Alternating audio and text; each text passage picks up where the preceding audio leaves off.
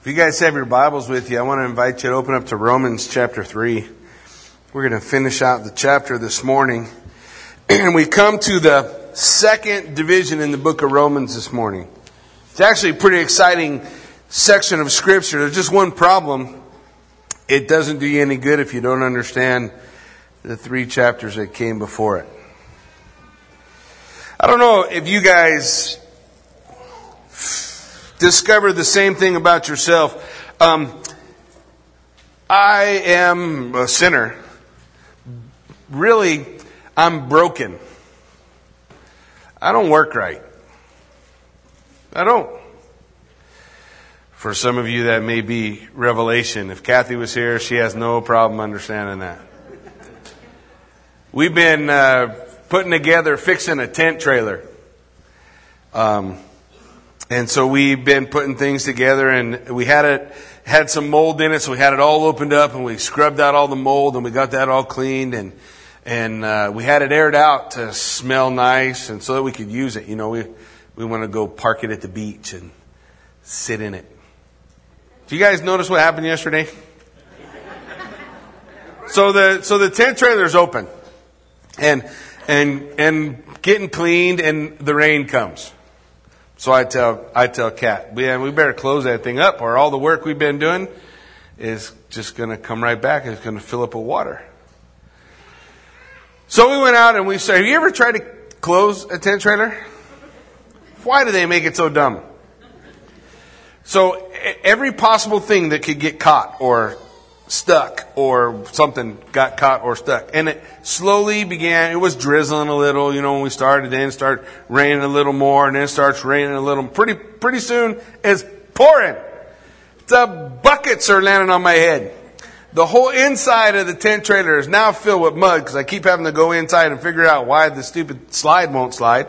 And we get that all squared away, finally get it all the way down and buttoned up, and it's plumb full of water.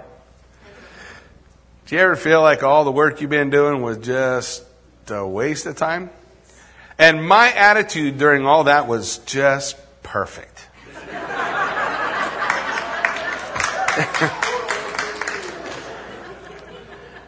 I've had this same thing happen to me before. We were camping with Fritz and Joni. I, w- I was talking about this morning, and we were out at uh, Porcupine Springs, right? And so they had gone. They were smart. They seen the weather coming, and they went. I, said, "Oh, I just want to squeeze a couple more hours out." So we waited a couple more hours up there. About the time I got to go, it's um, I'm, I'm out of time. We have to go home. It started raining, and it poured on me the whole time I'm out there working it poured on me until I was done hooking everything up, you know, and, and, unhooking everything and getting everything connected to the truck. And so I was all complaining and being bitter and I get into the truck after it's all done. I slam the door and I'm kind of looking up into heaven like, oh man, I know you're up there. And right then it stopped. And I feel like sometimes God gives us those moments to remind us we're broke. We forget. We forget that we're broken. We forget that we are little sinner babies with a propensity to do wrong. Nobody ever has to teach us that. With a propensity to have a bad attitude. And what happens sometimes as we, as we, uh, I don't know, spend more time in the faith, trusting in Jesus, we lose touch of that. We lose touch of, of who we are. So the first three chapters of Romans were there to remind us, to tell us not to forget who we are. The first three chapters of Romans, they teach us about our collective guilt. Every one of us, we have bad attitudes we have miserable thoughts. We have horrific things that run through our mind. Some of us have horrific things that have run through our life. And what we need to understand is that we have offended the creator of the universe. We have belittled him. The problem is sin. Period. Sin is the biggest problem we have, and having a proper view of it really helps us to understand the miracle of justification. The miracle. But here's the reality. We have uh, a twisted worldview. Many times our worldview, uh, though we may call ourselves Christian, our worldview is what I would call a natural worldview. It's a kind of worldview that comes naturally in our thinking. We don't have to think about it. We just are this. We tend to think of our world as uh, man being the central part of it. And man's rights and man's needs and man's expectations are central so that everything outside of our world, everything that we relate to, everything that we interpret, we interpret through the lens of man's rights, man's needs, and man's expectations. And that worldview is, well, Paul calls it the mind of the flesh and the natural man that cannot discern the things of the Spirit, for they are spiritually discerned.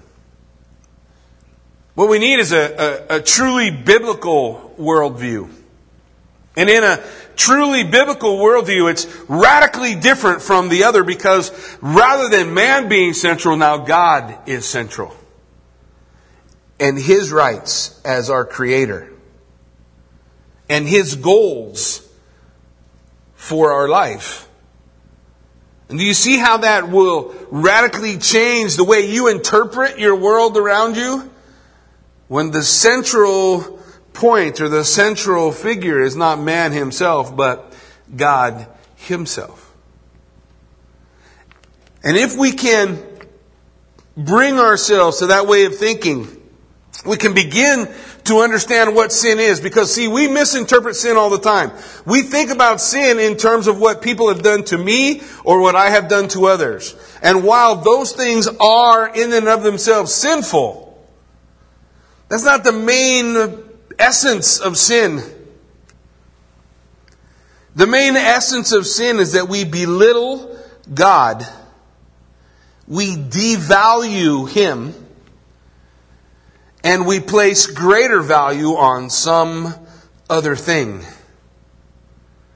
We dishonor Him. That's sin. We see it pictured for us in the scriptures. In 2 Samuel, you'll remember David, his sin with Bathsheba, right? And he killed Bathsheba's husband just by way of, of introduction, which could take a long time. Don't worry, we'll get right back to Romans chapter 3. But listen to what, what David said. Um, actually, this is what Nathan was saying to David in uh, 2 Samuel 12 9. Why have you hated the commandment of the Lord to do evil in his sight? For you have killed Uriah the Hittite with the sword, and you have taken his wife to be your wife, and have killed him with the sword of the people of Ammon. Now therefore, the sword will never depart from your house, because you have hated me. God's talking through his prophet. He's saying, You hate my word, and you hate me. See, sin dishonors God. Oh, now, I'm not saying that David didn't do something wrong to Uriah. Obviously, he killed him. But the point is, the real offense of sin is God. And it helps us have a legitimate view of what sin is. And we stop treating sin lightly and we stop thinking of it as some little thing or, or, or, some magical concept that's been removed out of our life and we don't have to worry about anymore. Because that's, that's really not what the scriptures teach us. To fully understand the miracle of justification, which is what we're going to talk about today, we gotta have an understanding of sin. We gotta have sin in its rightful place. See, we're born in this world with a terminal disease. That terminal disease is sin. As we walk through our life and we ignore this disease that we have, we end up doing damage to others and to ourselves. And so we are broken. And we are in need of mending. And it is Jesus Christ who has come to do that job, to mend us. That's the miracle of justification. For God so loved the world that he gave his only begotten Son, that whosoever believes in him would not perish, but have everlasting life. For God did not send his Son to the world to condemn the world, but that the world through him might be saved. Jesus came to fix that problem. It's the main problem in humanity. Look, the main problem is not who our president is. The main problem is not what, what our government is doing. The main problem is not the persecution uh, against Christians around the world. The main problem is not the economy. The main problem is sin. We are broken. And, and things happen in our life that make us ignore it and pretend it's not there. And we have a bad view of it so that we miss the miracle of justification. Once a year, the high priest, on the Day of Atonement, they would kill the sacrifice, and the high priest would enter into the Holy of Holies. And seven times he would sprinkle on the mercy seat the blood of the sacrifice. And that offering once a year is what gave opportunity for the men and women of Israel to apprehend redemption. You see, in that single sacrifice, the price was paid for the whole nation. But every day, or every time that someone sinned, they were called to bring the sacrifice and make it personal for them. One, the Day of Atonement, was one sacrifice symbolizing the sacrifice for the whole nation, means the whole nation, the wrath of God has been appeased, but now each person was responsible to apprehend, to personally apply the blood to their life. So every time they sinned, they were to bring an offering, a sacrifice. And by walking in faith, trusting that God would do what He said He would do through that action, they were redeemed. To live a life without the offering every time you sin, but just to look at that one offering that occurred. Well, the book of Hebrews in Hebrews chapter 10 calls that willful sin. To ignore your need personally and to reject the sacrifice that has been made so that you can receive forgiveness of sin. There remains no sacrifice for the one who has rejected willful sin. We are to appropriate what God has done once and for all in our lives by faith, daily, moment by moment, minute by minute. To live in faith means I live trusting that Jesus' sacrifice paid the price for my sin once and for all, but I have to make it personal. I got to make it personal. It's my sin, my brokenness that he mends in the sacrifice that he made once for all. And I'm called to walk by faith, appropriating that gift day by day. Listen to Paul's summary, his summary of where we are in Romans chapter 3. We're just going to pick it up from verse 10. Listen to the summary. As it is written, there is none righteous, no, not one. There is none who understands. There is none who seeks after God. They have all turned aside. They have together become unprofitable. There is none who does good, no, not one.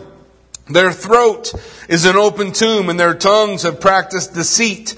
The poison of asps is under their lips whose mouths are full of cursing and bitterness, their feet swift to shed blood. Destruction and misery are in their ways. and the way of peace they have not known, for there is no fear of God before their eyes. That's the condemnation of man. Not some men. All men. Everyone. You may never have acted on some of these concepts, but it doesn't stop the thoughts from being in your heart. You've felt them. You are capable of them. And you are guilty of being broken before a God who desires to make you whole. That's the miracle of justification. Look, David understood it. Just flipping your Bible over to Psalm 51. We'll look at Psalm 51 real quick and then we'll, we'll be caught up. Look, in Psalm 51, to the chief musician, a psalm of David and Nathan the prophet, when Nathan went to him after he had gone into Bathsheba. This is David's heart after Nathan said to David, You are that man. David said, Have mercy on me, O God. According to your loving kindness, according to the multitude of your tender mercies, blot out my transgressions, wash me thoroughly from my iniquity, and cleanse me from my sin. For I acknowledge my transgression, and my sin is always before me. Against you, you only have I sinned and done this evil in your sight that you may be found just when you speak and blameless when you judge. See, the whole point of Psalm 51 is David acknowledging the fact that he had belittled God, that he had dishonored him, that he had valued sleeping with Bathsheba above the Lord, that he had valued killing her husband above the Lord that he had belittled the value or worth of God, who in his word declares to us the one thing that God's looking for to love the Lord your God with all your heart, soul, mind, strength. So to value God as less than the most extremely valuable thing in creation is to sin. That's the condemnation of man. This is the condemnation the word declared that light has come into the world, but men loved the dark, not the light. The men loved their sin, not their God. That is the condemnation that is upon mankind and if we're not careful, it's the condemnation that's upon us because we can live our lives professing some kind of faith and living our life with no value toward God at all. The Bible, throughout the Word of God, warns us of, of a, a, condition. It's a condition of a, prof, a professor rather than a possessor. Do you guys get what I mean? A professor is someone who says the words. A possessor is someone who laid a hold of the sacrifice and applies it to their life by faith, trusting that what he said, he will do. And that's the warning that Paul was laying out for us in Romans 1, 2, and 3. Let's take a look now. We'll pick it up at verse 21 in Romans chapter 3. We'll read it together. But now the righteousness of God apart from the law is revealed, being witnessed by the law and the prophets, even the righteousness of God through faith in Jesus Christ to all and on all who believe. For there is no difference, for all have sinned and fall short of the glory of God. So being justified freely by His grace through the redemption that is in Christ Jesus, whom God set forth as a propitiation by his blood through faith to demonstrate his righteousness, because in his forbearance God had passed over the sins that were previously committed, to demonstrate at the present time his righteousness, that he might be just and the justifier of the one who has faith in Jesus. So where is boasting then? It is excluded. By what law? Of works? No, by the law of faith. Therefore, we conclude that a man is justified by faith apart from the deeds of the law. Or is he the God of the Jews only? Is he not also the God of the Gentiles? Yes, of the Gentiles also, since there is one God who will justify the circumcised by faith and the uncircumcised through faith. Do we then make void the law through faith? Certainly not. On the contrary, we establish the law. Let's pray. Heavenly Father, Lord God, as we come before you, Lord, I pray that our hearts would be in tune with you. That we recognize that we are in vital need of that which you came to give, God. And I pray, Lord Jesus, that, that our heart would be, I don't want to live my life belittling God, devaluing His glorious worth. And thereby missing out on what He has for me. God, I pray that our eyes would be open to the miracle of justification. I pray that we would recognize the need we have. That we are to, by faith, possess what you have given us.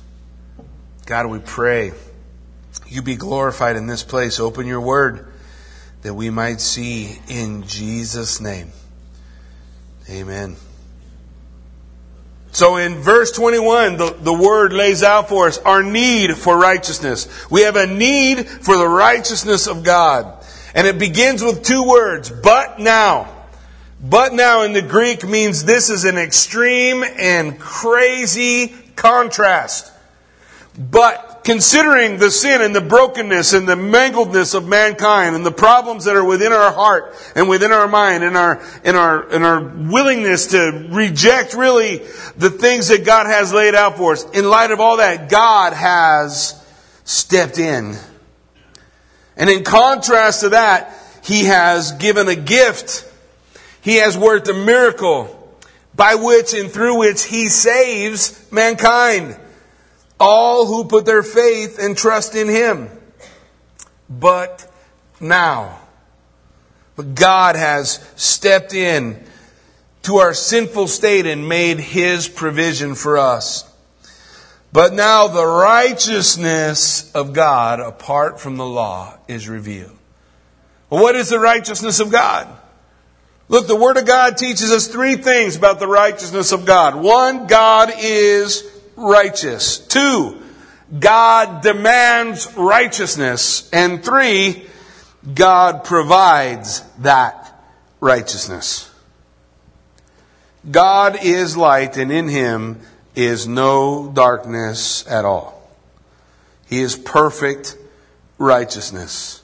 He is that which is always right. He declares in His Word, Be ye perfect as I am perfect. He demands a righteousness from mankind, but mankind's broken. We talked about it, right? He's broken. Our tendency is not toward righteousness. It's toward sin. So God provides righteousness apart from the law. God provides righteousness. What he's saying is there is an act of God by which he declares you and I to be righteous, positionally, awaiting the day when you and I become righteous in his presence. Until that time, we are in a position of righteousness. That means Jesus Christ covers us. I'm not righteous. I sin every day. There are problems. I'm still a broken person. At the end of the day, I'm still broken. I still, moment by moment, day by day, need to rely on the presence of God and the power of His righteousness bestowed upon me through the sacrifice of His Son to make it moment by moment. Everyone is in that place. We must have that miracle of His righteousness given to us. Justification. We gotta have it. Positionally, it's over us. One day we'll see him face to face and it, we will be that righteousness. But for now, it's positional. It's granted. It's added to our account. Abraham believed God and it was accounted to him for righteousness. By faith, we are made righteous positionally in Christ. His righteousness becomes ours. Apart from the laws, nothing you have done, will do, can do to get it. It is apart from the law, the scripture lays out for us. It has been revealed. It was witnessed, however, in the law and the prophets. So how was it witnessed in the law and the prophets? Really simple. You guys remember when Moses was up on top of Mount Sinai and he's getting the Ten Commandments, God's writing it in the stone, and he came down. Do you remember what else he had with him? Yeah, he, he was radiating the presence of God on his face. He was radiating the fact that he had been in the presence of, of supreme worth and value, and God gave him not only the law, but a sacrificial system. How was Israel made righteous? It wasn't by the law. The law never made them righteous. What did the law tell them? They needed the sacrifice. They needed to live their life trusting moment by moment, day by day in the sacrifice so that God would pass over their sins so that God would pass over their sins, they would rely. So Moses was given, how did the law testify to a righteousness apart from the law? They did it every day. The sacrificial system pointed to the need, the desire that they had to have. They had to live their life trusting in the sacrifice because they knew they couldn't keep the law. Now, what they ended up doing is trying to make a bunch of loopholes. You guys heard of those, right? Make loopholes so that you somehow can weasel your way through uh, uh, uh, obeying the law. But God, He said, the righteousness that I give, the miracle of justification, I foreshadowed throughout the Old Testament. In the law, you saw it in the sacrificial system. In the prophets, you read about it. Every prophet talks about the sacrifice of the suffering servant. The greatest one of all is Isaiah 53. Isaiah 53 tells us exactly what Jesus was going to do. How he was going to take our transgressions upon himself, just like a sacrifice, and make us, those who trust him in faith, right with God. So it was witnessed, it was spoken of in the law and the prophets. It was spoken of in that place. What? Even the righteousness of God through faith in Jesus Christ to all and on all who believe. It's not something that we did. It wasn't because we got baptized, or it wasn't because we, we, we did a catechism, or it wasn't because we passed a class on new believers. It wasn't because of anything we did. It was receiving, apprehending, possessing a free gift that God did. It's all His work. Him, not me. He did it. I appropriate it. And I appropriate it every single day by recognizing I have offended God. I have devalued Him. And moment by moment, day by day, I need to live my life according to 1 John 1 9. Which means I confess my sins and He is faithful and just to forgive me my sins and cleanse me of all unrighteousness. He makes me holy, positionally in Christ, I am apprehending day by day by living my life in faith. Folks, that is faith. That's not work. That's faith. That's trusting that Jesus' sacrifice once and for all, personally appropriated into my life, makes me clean. But to not appropriate it, to not make it a part of my life, is to continue to live in habitual sin. And God, God would not have us to do that. He would not have us to do that. His righteousness, revealed apart from the law, is received by all and on all who believe. Believe. But listen, when we talk about belief, I'm not talking about intellectual assent. When I was a kid, I didn't get that, guys. I didn't get it. When I said, when I was a kid, I believe, I was saying, I believe Jesus existed. That's what I was saying. I was saying, I believe that he, he, he was a man and he, he was born and he, and, and he walked on the earth and Christmas is about him and, and Easter is about him.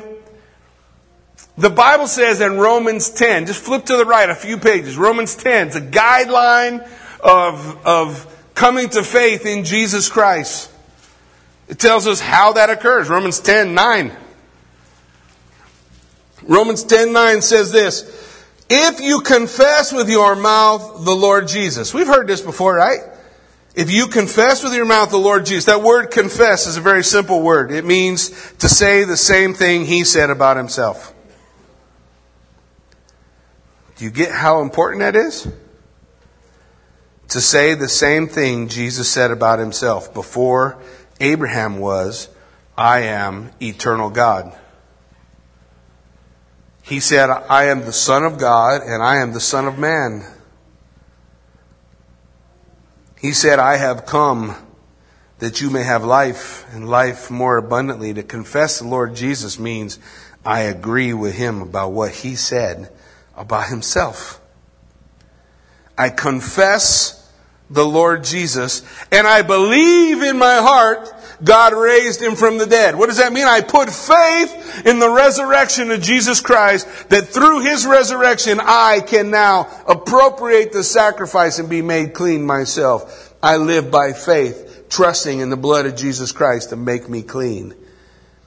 I believe God raised him from the dead. I believe in the resurrection. I believe he died and didn't stay that way. My faith is in him, his finished work, the accomplished work that Christ has done. For with the heart one believes unto righteousness. With the heart, with the heart, the heart is the seat of our emotion. For them, the heart was the seat not only of the emotion, but of the mind. It was, it was all the feeling. So with the heart one believes, one, one lives a life of faith unto righteousness. With the mouth, confession is made unto salvation. For the scripture says, whoever believes on him will not be put to shame or disappointed. For there is no distinction between Jew and Greek, for the same Lord over all is rich to all who call upon him. How many? All who call upon him. Whoever calls on the name of the Lord shall be saved. I just got to confess that he is who he said he was. I don't get to make a, a God in my own image. I don't get to make a God in the image I like. I receive the God of the Bible. That's why the Word of God is so important. Because through the Word of God is how we know Him. Through the Word of God comes faith. Faith comes by hearing and hearing through the Word of God. I gotta appropriate and apply what God's Word says. This righteousness of God, this miracle of justification is received by all who believe. Who put their faith in His finished work. But look at verse 23 because it tells us it is required for all believers or for all mankind. What's it say, verse 23? For all have what? Sinned. So how many need salvation? All have sinned and fall short of the glory of God. It don't matter how fast you are. You know, I'm not very fast. I remember like in fifth grade, it was kind of an important thing in, in elementary school to be the fastest kid in school. And, and, and I was like maybe one of the top three, but back then I probably weighed 60 pounds. I'm a lot more fifth graders these days. In fact, a couple of years ago, they actually, we have a, a church softball team. They actually kicked me off the team. Can you believe that? Well, I don't know. You, if you ask Pablo, if you say, Pablo, did you kick Jackie out? He's, oh, no. I didn't kick him. I just told him not to come no more. I think it had something to do with me rounding second base trying to go to third once. And you know, somewhere in my head, you know, there's a lot of huffing and puffing happening, but just not all that much speed getting built up. And the ball comes into the third baseman. He catches the ball, so I dive. Because in the old days, I used to dive everywhere. Been diving home, diving the third, dive in the second. Dust flies everywhere. Yeah, there was not too much dust this time. Apparently, the big gut acts as a brake, and when you hit the ground, it just bloop stops you. And the third baseman held the ball, and he just waved at me. Come here. So I'm not too fast. Now there's guaranteed somebody in here a lot faster than me. Let's say we pick the fastest man on earth and me. That's a pretty big gap, right? The fastest man on earth and me. We stand on the edge of the Grand Canyon. And we run as fast as we can and leap off of the edge. On the way plummeting to our doom, the guy who was faster than me could brag, I made it further than you. Well, congratulations, you went further than me. We're both dead. Neither one of us can reach the other side, can we? Nope. All have sinned and fall short of the glory of God. We are not God. Therefore, we need the miracle of justification in our life. But look what the Word tells us. It goes on in verse 24 to say, being justified freely by His grace through the redemption that is in Christ Jesus, whom God set forth as a propitiation by His blood through faith to demonstrate His righteousness because in His forbearance, God passed over the sins that were previously committed to demonstrate in the present time his righteousness, that he might be the just and the justifier of the one who has faith in Jesus. Being justified freely. That word freely is kind of a word that really helps me be pretty stoked. Well, that word comes up in, in the Gospel of John, John 15, 25. Jesus said, using this word, they hated me without cause. Same word as freely. Do you get what that means? Being justified, being made right with God, being enjoying the miracle of salvation, the miracle of justification without cause. You did nothing to earn it. You did nothing. It's given freely. How? By grace. Unmerited favor. Something that cost Christ everything, but us nothing.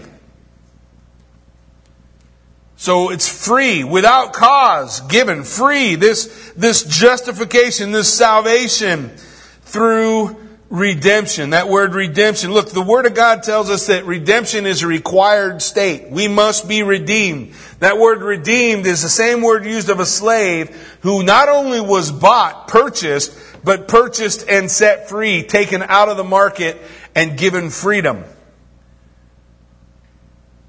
See, you are in a slave market. You're in a slave market to sin. You live and breathe in a broken world, and we are broken people. But the miracle of salvation, Jesus Christ gives freely without cause. We did nothing to earn it. He purchased us to set us free so that we might experience for the first time life and life more abundantly. But that life is, is grounded in Him, wholly, completely in Him. Listen, Ephesians 1 7 says, In Him, Jesus Christ, we have redemption through His blood. That's how He bought us. he bought us with His blood.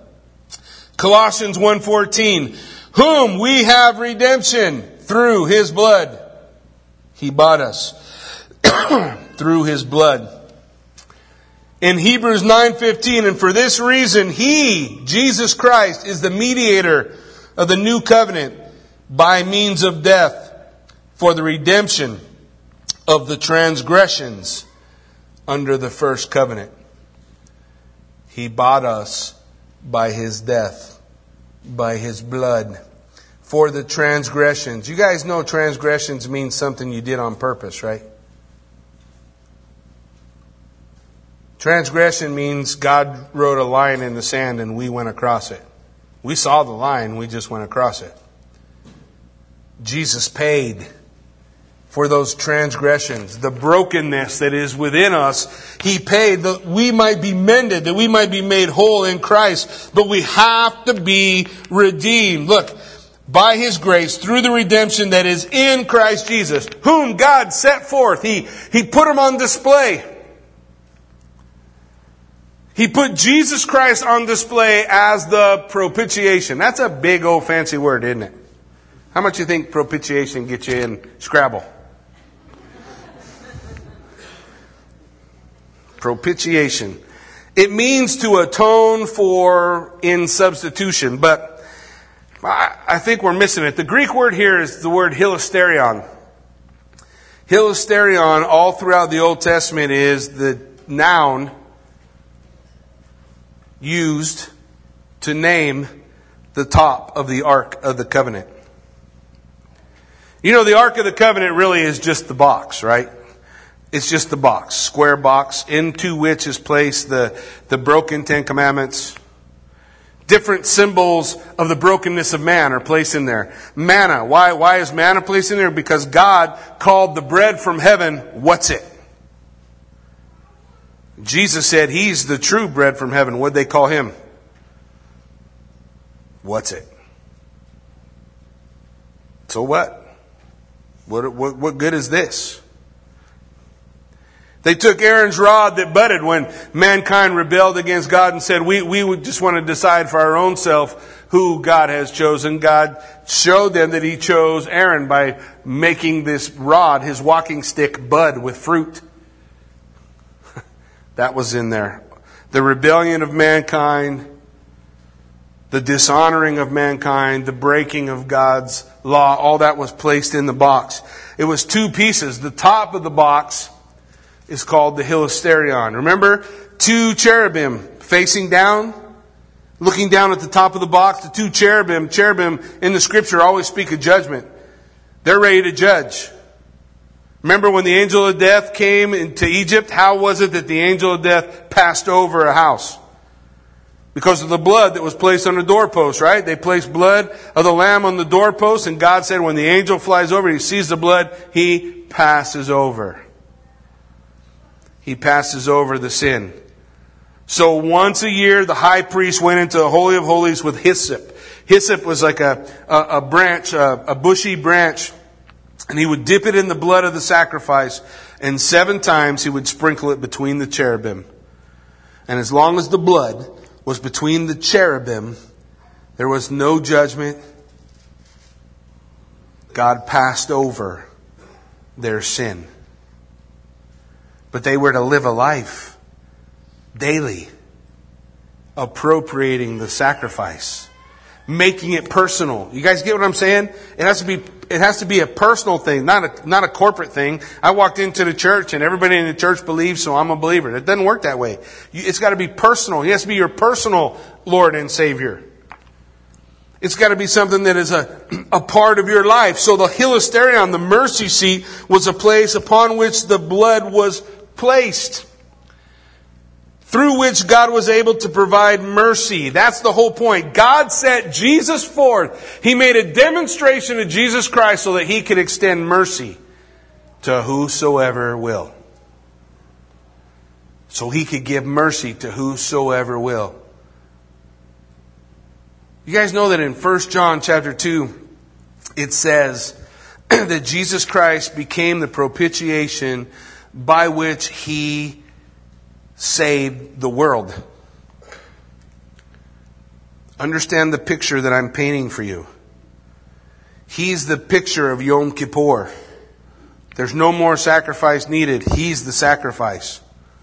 But if you don't make that sacrifice personal, though the payment was made so that you could be saved, you will not be redeemed.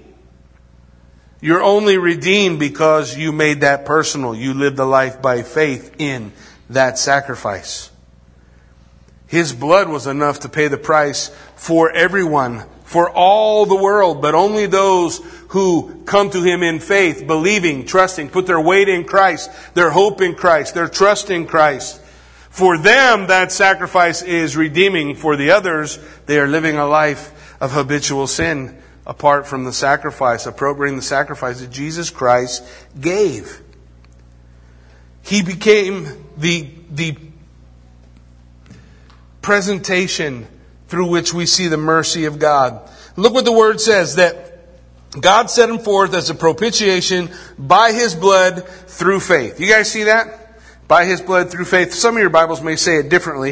if it does, your Bible's a little better than some of the others. The idea here in the Greek is that the faith is in the blood that Jesus shed. The faith is in the sacrifice. The faith is in the sacrifice that through faith in the blood shed for us, through faith, we see the mercy of God extended to us by grace. He makes us positionally clean.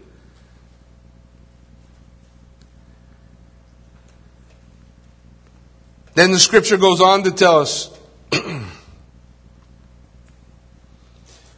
to demonstrate his righteousness. Jesus is the demonstration of the righteousness of God. Because in order for God to be what He said He is, perfectly holy and righteous, He cannot just overlook sin.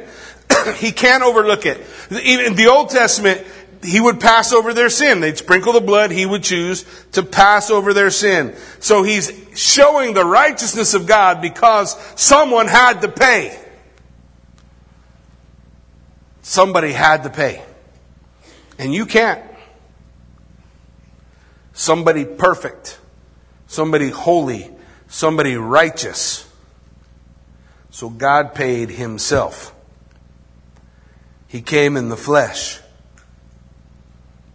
And he paid so that we, through faith in him, might see the righteousness of God. God judges sin. You know where he judged it?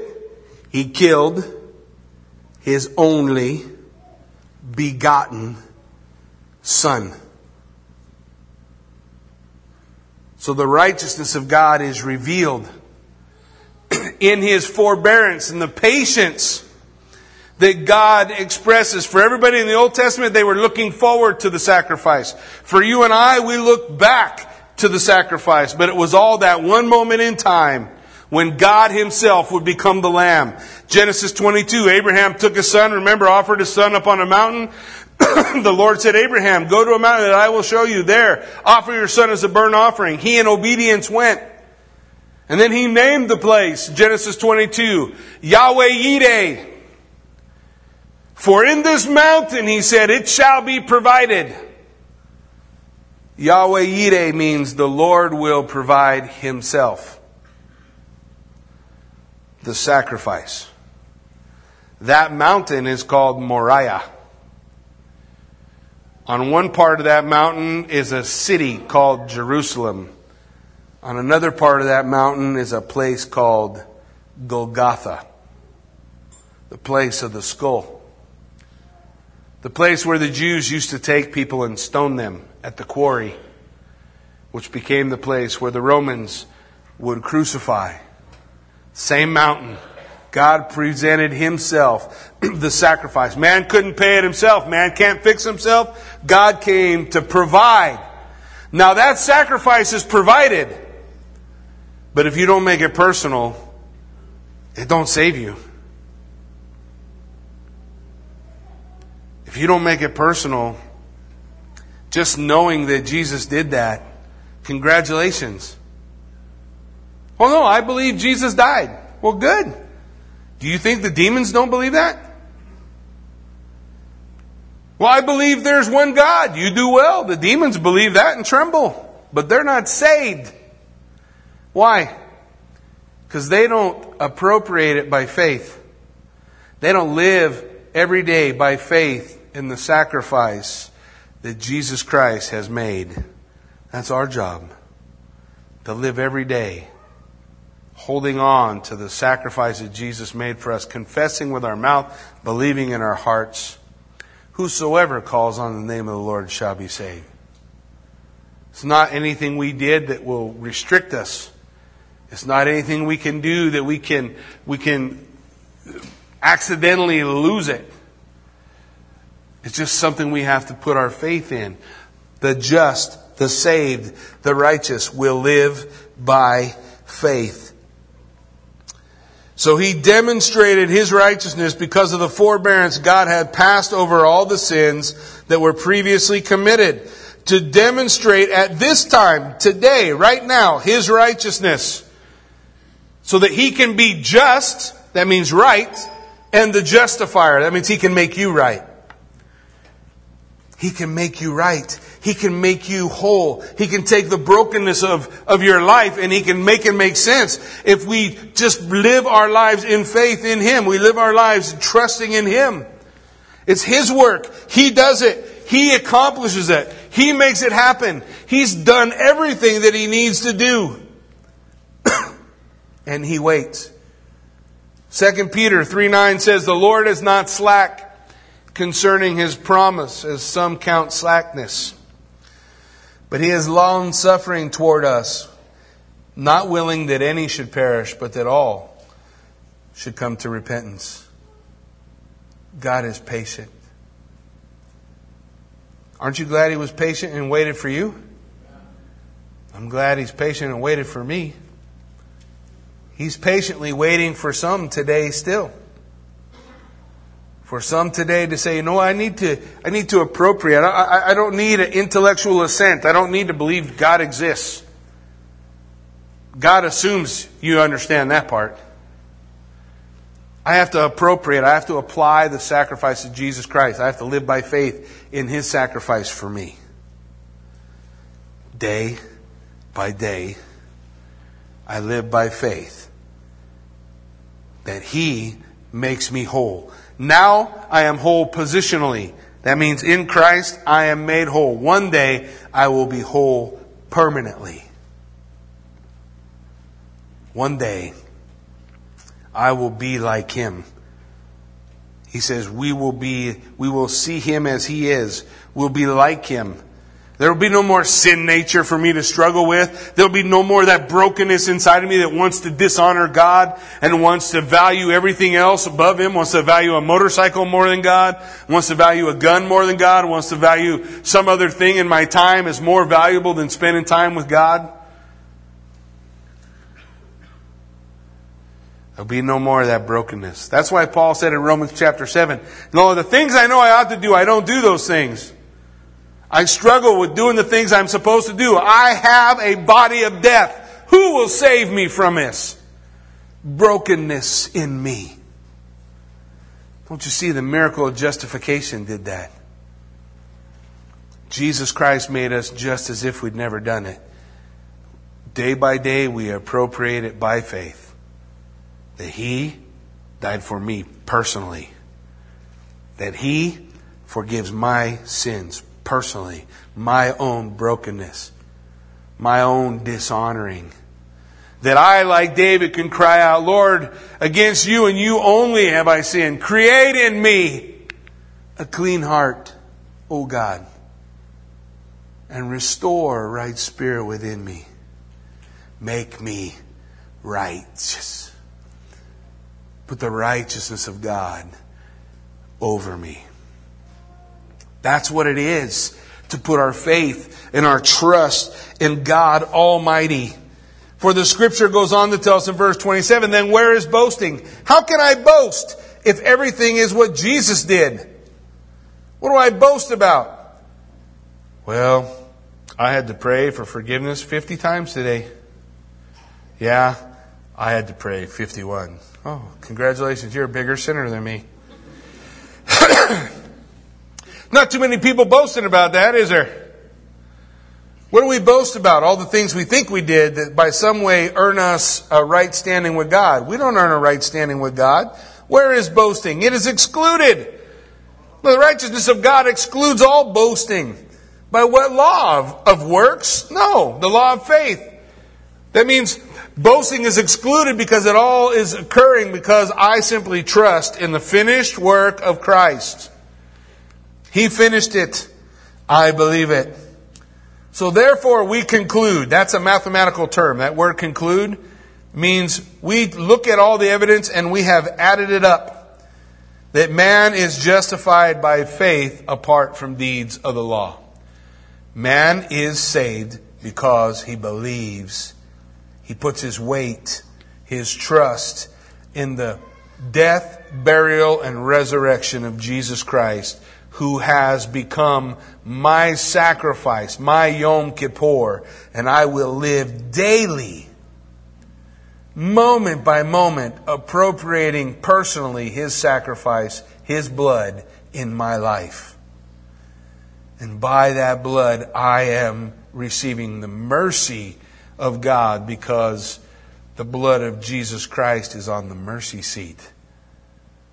Once, forever. Now, is he the God of the Jews only? Or is he also not the God of the Gentiles? Anytime you read a book in the Bible with lots of questions, you need to understand that that book was written to Jews. If you ever go to Israel and you sit down and have a conversation with a Jew, you are going to have lots of questions. That's how they discuss. That's how they talk. So what, what is God only the God of the Jews? Is he the God of the Gentiles? No. The righteousness of God bestowed upon us by faith means that God can be the God of Jew and Gentile, of everyone who breathes air on the face of the earth.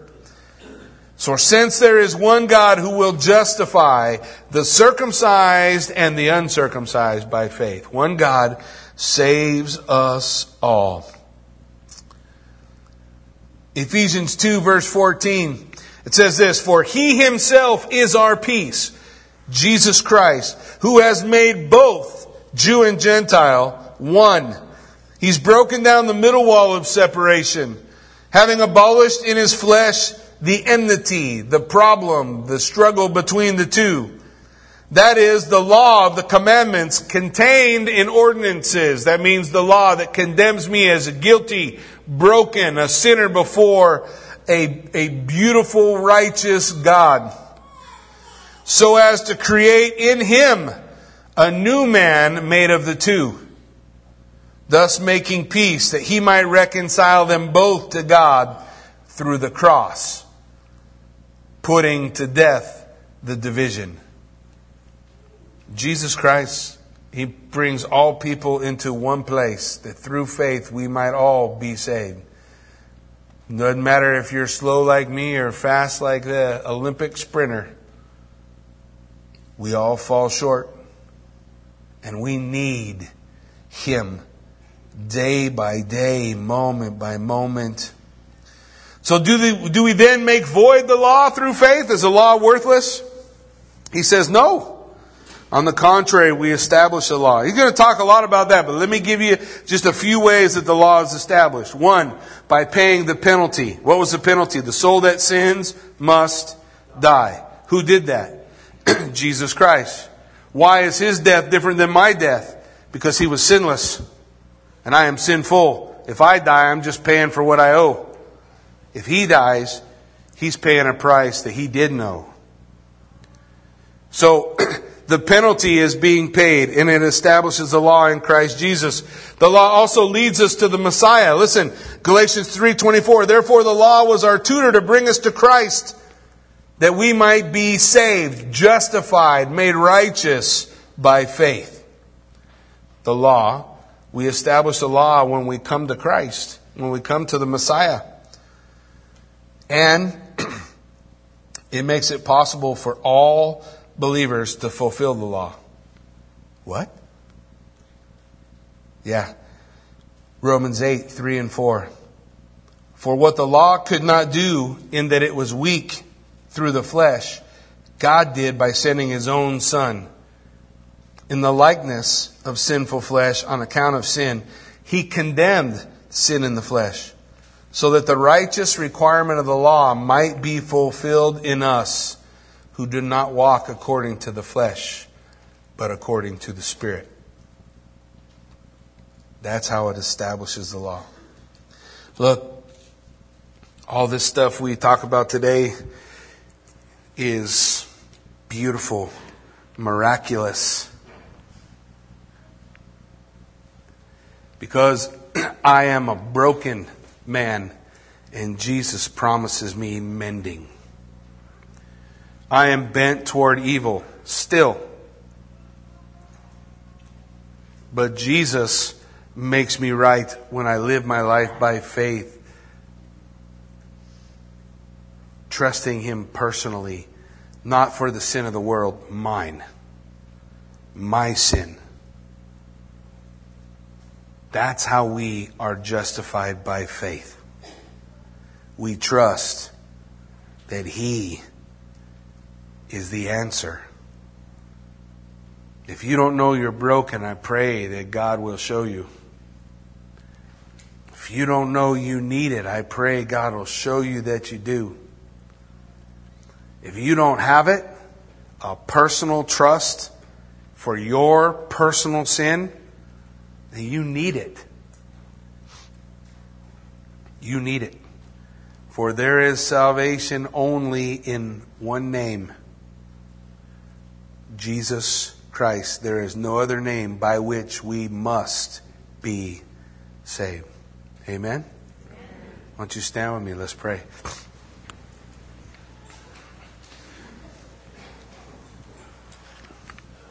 I'm going to have Fritz go ahead and come on up, and the worship team can come on up. We're going to, we're going to, if the, if we got uh, elders here, prayer councils here, you guys come on up. We're going to do one song. We're going to do a song, invitation. Song of invitation means we're going to, we're going to play just like the invitation that God has given to us. Whosoever comes, whosoever calls will be saved. Now, there's some of us here today been living our life like we don't dishonor God every day. And there's some of us today who, whose life is marked with habitual sin and we've never appropriated the blood of Jesus Christ in personal salvation.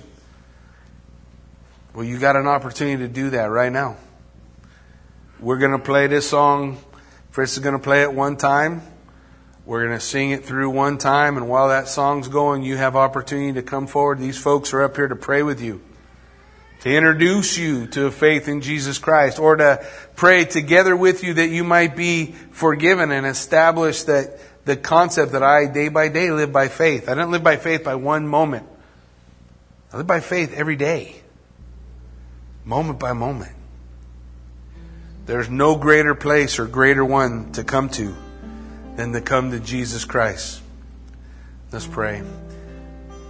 Lord God, we pray that you would meet us in this place, that your spirit would move, that those who don't know you would come forward, that those who do would renew their commitment, Lord God, that you would be everything we need. For you are of the greatest value, far exceeding all things in life. Lord, we pray you move by your Spirit in this place in Jesus' name.